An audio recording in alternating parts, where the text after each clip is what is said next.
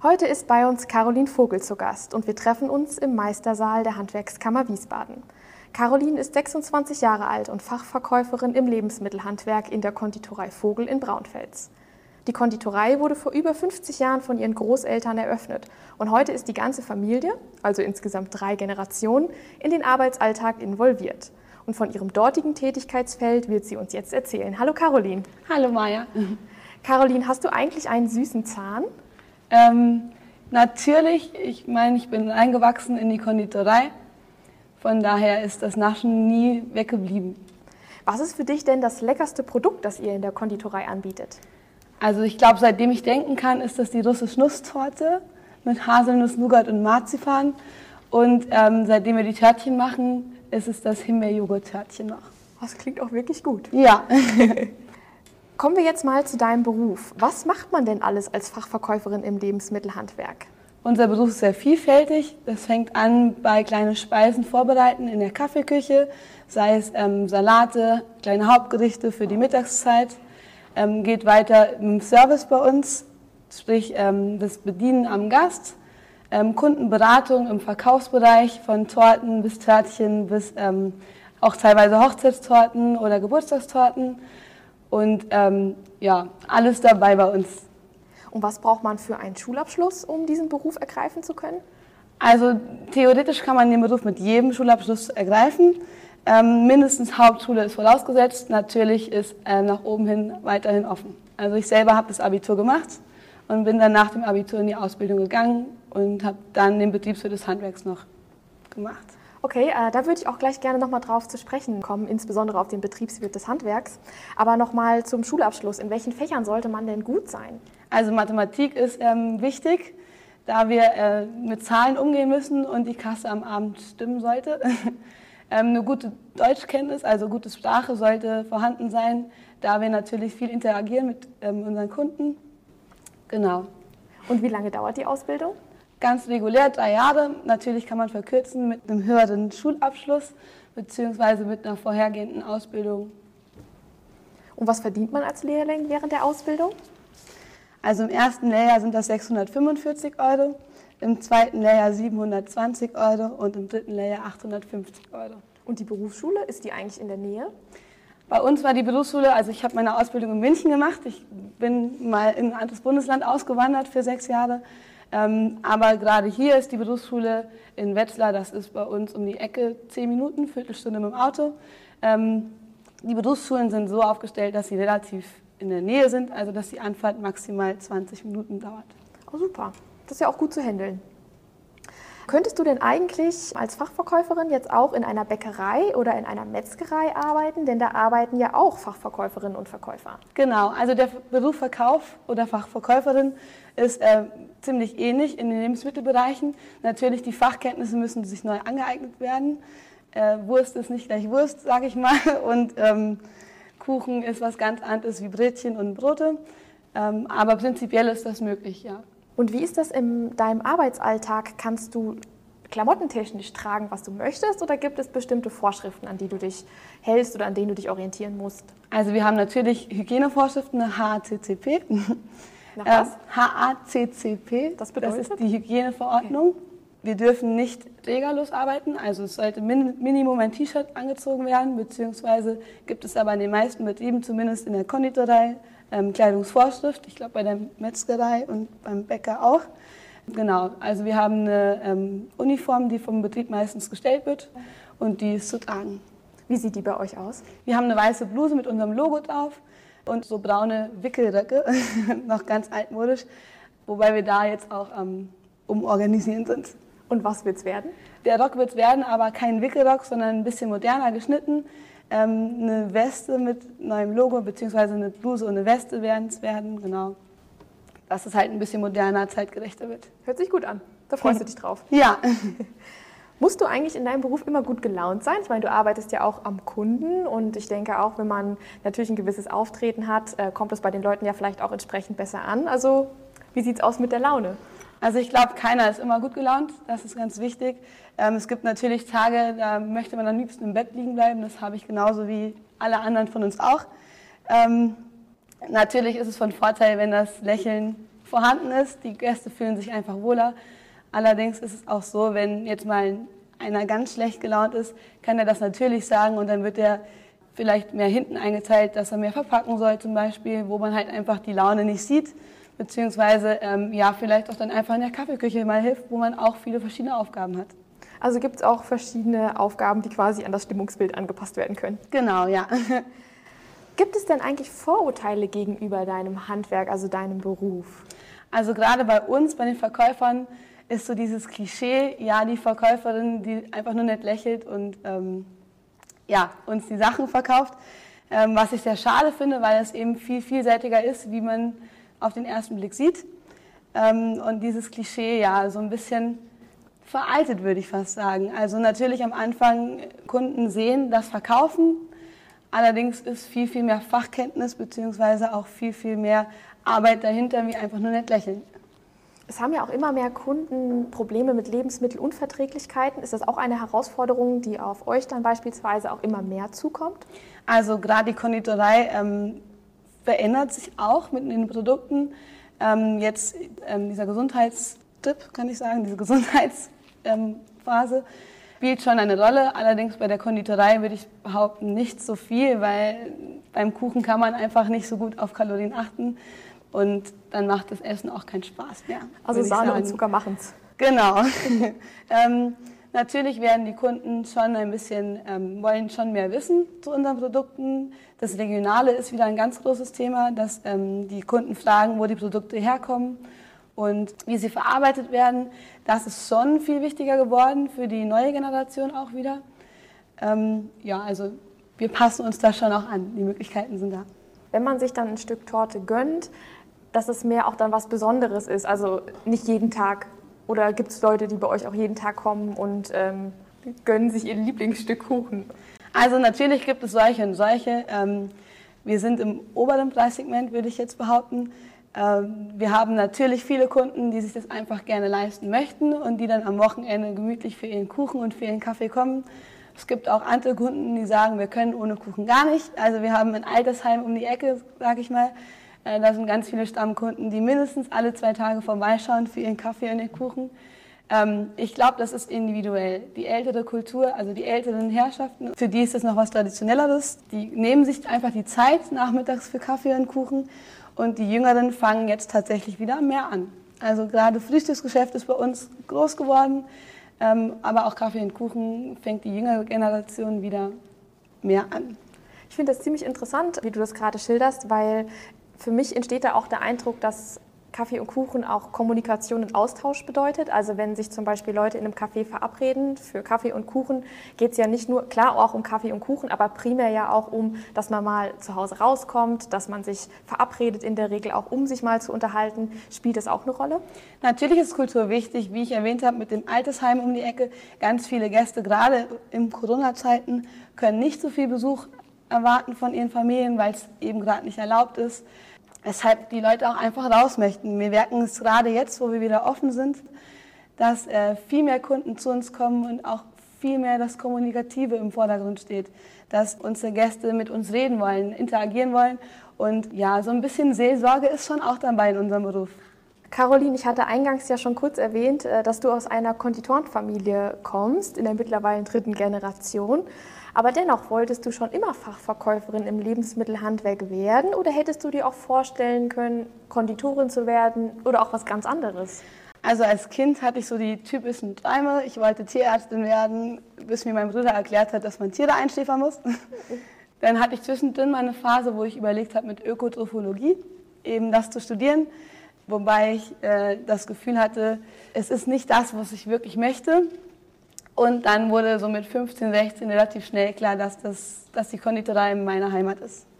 Ist es denn eigentlich schwierig, mit der Familie zusammenzuarbeiten? Du hast ja auch eben schon erzählt, dass du ähm, jeden Morgen mit deiner ganzen Familie auch zusammen frühstückst. Ihr arbeitet zusammen, also ihr verbringt viel Zeit zusammen. Also reibt es da auch mal oder klappt es immer gut? Also ich glaube, gerade in der Familie ist das Thema Reibung bzw. Ähm, ja, Kommunikation äh, an vielen Punkten auch schwierig da man eben sehr schnell weiß, welche Wortwahl man finden muss, um, die, um den anderen zu triggern, sage ich jetzt mal. Ähm, natürlich gibt es da Reibungen, das ist aber, glaube ich, ganz normal, gerade wenn eine Generation übernimmt. Ähm, aber in der Regel schaffen wir das ganz gut, uns da zusammenzusetzen, beziehungsweise darüber zu reden. Und ähm, ich glaube, ohne Reibung gibt es keine Veränderung. Also gerade mein Bruder und ich, die neue Generation mit seiner Frau, ähm, wir haben natürlich andere Ideen und wir haben auch die weite Welt gesehen. Also mein Bruder war in Frankreich, ich war in München. Ähm, wir haben andere Häuser gesehen und äh, natürlich haben wir auch andere Ideen dann mit einzubringen. Und die kommen dann nicht immer so gut an zu Hause, oder? Mm, gut ankommen ist das eine. Ich glaube, die Umsetzung ist vielleicht noch ein bisschen schwierig. Ich meine, München ist eine relativ große Stadt, Braunfels jetzt nicht so. Ich glaube, dass da einfach diese Welten doch zu sehr aufeinander prallen. Frankreich ist ja bekannt für die kleine Patisserie, beziehungsweise für die Törtchen, Macarons. Ähm, München geht eher auch in die Richtung Frankreich, also viel mit Törtchen, aber auch da ist das Traditionelle natürlich sehr, sehr groß, gerade in Bayern. Und ähm, eben dieses Traditionelle von uns, von unserer Heimat und diese neuen Einflüsse aus der Welt äh, unter einen Hut zu bringen, das ist eben ganz, ganz schwierig. Und da gibt es manchmal Meinungsverschiedenheiten. Na, jetzt sehe ich ja, du hast uns ja auch was mitgebracht. Vor uns stehen ja sogar wunderschön aussehende Macarons. Das heißt, ihr habt ja schon dann diesen modernen Einfluss oder diesen weltoffeneren Einfluss bei euch ja schon einfließen lassen. Genau, das seit äh, genau zweieinhalb, drei Jahren. Beziehungsweise Törtchen hat mein Vater schon vor 15 Jahren angefangen. Ähm, 15, 20 Jahre, glaube ich, ist es her. Äh, jetzt Macaros, seitdem mein Bruder wieder da ist, weil er eben in Frankreich gelernt hat und dann natürlich das beste Fachwissen hat. Ich glaube, wenn man einfach weitermacht mit dem, was man vorher hatte, ähm, kann man nicht wachsen. Also die Einflüsse müssen mit rein, weil das auch immer mehr gefragt wird. Du hast ja eingangs schon erwähnt, dass du Abitur gemacht hast. Mich würde jetzt interessieren, wie waren denn die Reaktionen deines Umfelds, also jetzt von Freundinnen und Freunden oder auch von Lehrern äh, aus der Schule, als du erzählt hast, dass du eine Ausbildung nach dem Abitur beginnst? Also ich bin ehrlich, ich war äh, immer so der gute Durchschnittsschüler. Ich habe mich nie äh, groß angestrengt, um Klassenbeste zu werden. Von daher, glaube ich, waren die Lehrer nicht erschrocken, als ich von meiner Ausbildung erzählt habe. Äh, bei meinen Mitschülern traf das auf Unverständnis tatsächlich. Also wir waren damals 24 Schüler und von 24 Schülern haben zwei die Ausbildung angefangen und die anderen 22 haben angefangen zu studieren.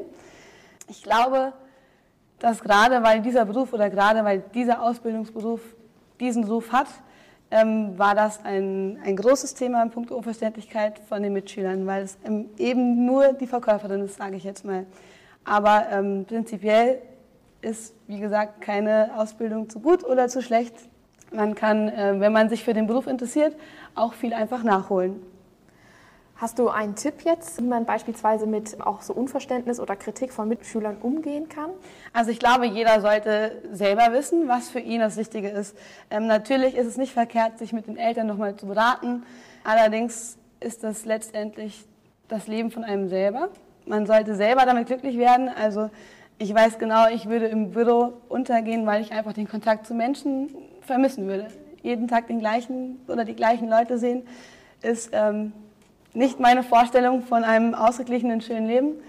Ähm, und ich glaube, da sollte sich keiner reinreden lassen, weil es ist letztendlich das eigene Leben und nicht das Leben von den Eltern. Als du deine Ausbildung begonnen hast, hast du die Ausbildung ja nicht im elterlichen Betrieb absolviert, sondern bist nach München gegangen. Wo hast du deine Ausbildung dort gemacht? In Planegg, das ist ein kleiner Vorort, zählt aber noch zu München dazu, in der Konditorei Richter. Das ist der Obermeister von Bayern. Und ähm, da habe ich meine zweijährige Ausbildung gemacht, weil ich durch das Abitur verkürzen konnte. Wie bist du dabei finanziell über die Runden gekommen, weil ähm, München ist natürlich traumhaft schön, äh, man wünscht sich dort zu leben, aber es ist natürlich auch schon ein kostspieliges Pflaster.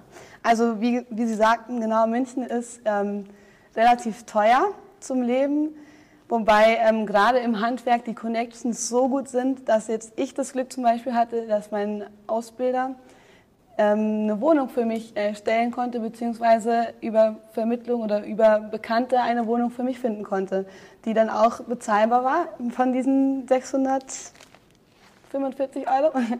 Und ähm, genau, ich dann so meinen Lebensunterhalt bewerkstelligen konnte. Bist du nach der Ausbildung im Ausbildungsbetrieb geblieben? Also ich bin tatsächlich nur ein halbes Jahr geblieben. Ähm, bin danach ja, der Branche etwas fremd gegangen, kann man sagen. War danach in der Hotellerie im Hilton München Park am Tucherpark und habe da in die Abendgastronomie reingeschnuppert und bin da dann nach zwei Jahren doch wieder zurück in die Konditorei nach Großhadern ähm, zu netten Kollegen in die Konditorei Wittmann. Und dann bist du wieder nach Braunfels. Und dann in die Heimat, richtig. Was waren denn deine Beweggründe, nach Braunfels dann zurückzukehren? Ich glaube, der größte Beweggrund war ähm, tatsächlich die Heimat, die Menschen, auch meine Freunde, die ich damals zurückgelassen habe, beziehungsweise bin ich auch kein Stadtmädchen. Ich komme aus Braunfels, Bonnwaden, das ist sehr klein. Ähm, die Großstadt war unglaublich schön, um sich auszuleben, um eben mal was anderes zu sehen, aber ähm, mir einfach zu anonym.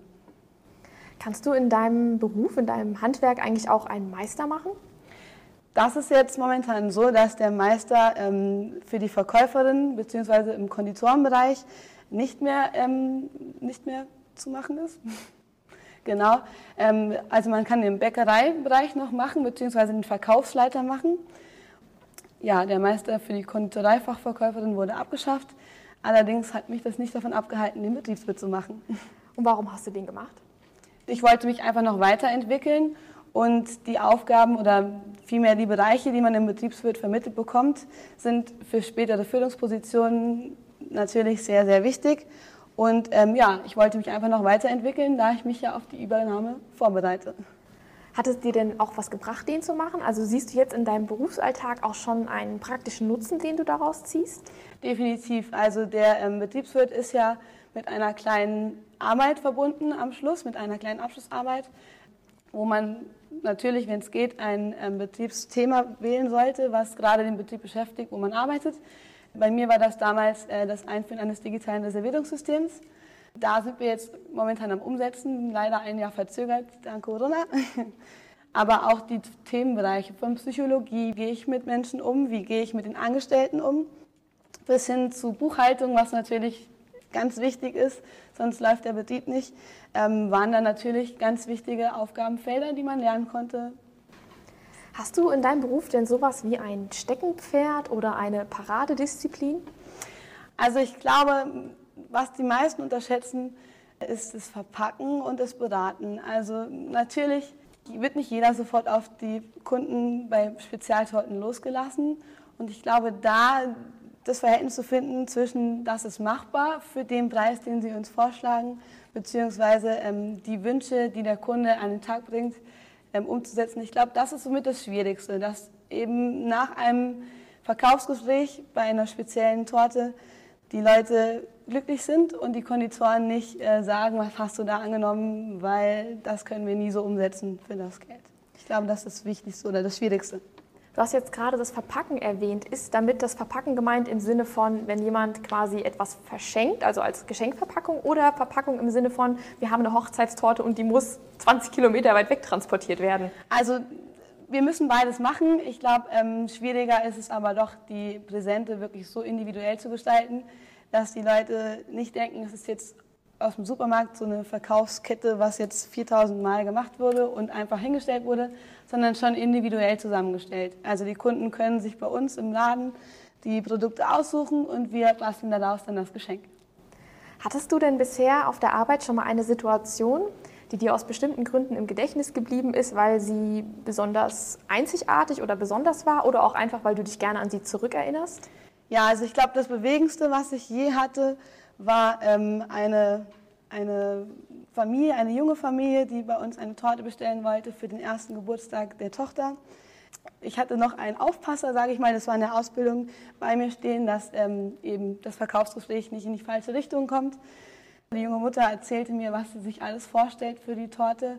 Es sollte eine zweistöckige werden mit rosa-blauer Füllung, ähm, einer Riesendekoration, was halt sehr aufwendig ist für unsere Konditoren ähm, weshalb ich sie nach der Hälfte stoppte und dann nochmal nach dem Preis fragte, weil das dann noch sehr schnell sehr teuer werden kann. Äh, woraufhin sie dann tatsächlich anfing zu weinen und mir unter denen erklärte, dass die Tochter wahrscheinlich nie älter werden wird und dass eben ein besonderer Geburtstag sein soll und dass dann der Preis keine Rolle spielt. Das war so, ja, das Bewegendste die bewegendste Geschichte, die ich bei uns hatte. Ähm, wir haben natürlich eine wunderschöne Torte gemacht. Und äh, was uns sehr gefreut hat, das Jahr drauf kam sie wieder mit der Tochter und sie haben sich noch eine Torte ausgesucht, nicht ganz so aufwendig. Und das Witzigste war, da war ich äh, in, in München. Ähm, da kam ein, ein nettes Ehepaar mit ihrem Hund zum Kaffee trinken, beziehungsweise zum Mittagessen bei uns. Und äh, daraufhin bestellte das Ehepaar jeder eine Hauptspeise. Und als Schlusssatz fragten sie mich noch, ob ich das ähm, Pilzrisotto für den Hund auch einmal mitbringen könnte. Und ich überlegte, ob sie das ernst meinten und habe dann ein Pilzrisotto in der Küche mit wenig Gewürzen für den Hund bestellt. Und der hat es dann auch Und der Hund hat das lauwarm, also wir haben es abkühlen lassen und dann hat es der Hund lauwarm gegessen. Und hat geschmeckt. Hat, war auf jeden Fall leer. Hast du denn ein Lieblingswerkzeug oder etwas, mit dem du gerne arbeitest? Also ich würde sagen, ich glaube, das ist die Kuchengabel. Also in allen Sinnen. Ne? Ich esse natürlich sehr gerne. Ich probiere natürlich auch alles, was vorher in den Verkaufsraum kommt. Von daher ist die Kuchengabel schon sehr wichtig. Jetzt zum Arbeiten ist es dann wahrscheinlich das ähm, Kuchenmesser beziehungsweise ja, dann die Schere zum Verpacken. Eine Frage zur Kuchengabel. Und zwar hat die doch an der einen Seite, ich glaube an der linken, ist die etwas breiter. Hat das einen genau. Grund? Ähm, ja, weil die Gabel ist relativ schmal also, oder relativ schlank und ähm, einige Kuchen haben eine festere Hülle, sage ich mal, oder sind mit Schokolade überzogen. Und eben um diese Hülle zu zerbrechen bzw. schöner abstechen zu können, ist die ein bisschen breiter. Was ist für dich denn die Besonderheit an deinem Beruf? Also natürlich der Kundenkontakt, der Menschenkontakt. Es ist kein Tag wie der andere. Ähm, natürlich ist man sehr auf das Team angewiesen. Also es ist eine riesen Teamarbeit. Wenn ein Posten untergeht, dann geht nicht nur der Posten unter, sondern der ganze Betrieb. Und ja, es ist einfach mein Traumberuf tatsächlich. Warum lohnt es sich, diesen Beruf zu wählen? Also ich glaube, es ist, ähm, wenn man im Team arbeitet, sehr, sehr schön oder sehr entspannt in der Gastro oder entspannt ist vielleicht das falsche Wort, aber es ist äh, eine Riesenfamilie, sage ich mal. Jeder Betrieb, wo es gut läuft, ähm, agiert wie eine Riesenfamilie und man, es ist immer Verlass auf die Person, beziehungsweise man weiß immer, wer was zu tun hat und es ist ja kein Tag gleich. Wenn unsere Zuhörerinnen und Zuhörer sich nun für den Beruf interessieren und sich vorstellen könnten, auch Fachverkäuferin im Lebensmittelhandwerk zu werden, welche Eigenschaften sollte man denn dafür mitbringen? Also wichtig natürlich ähm, das Auftreten. Also ich sage jetzt nicht, man muss aussehen wie ein Model, aber man sollte ein gepflegtes Auftreten haben. Ähm, man sollte sprachgewandt sein und man sollte offen sein im Umgang mit Menschen. Das ist ganz wichtig, dass die Leute sich wohlfühlen.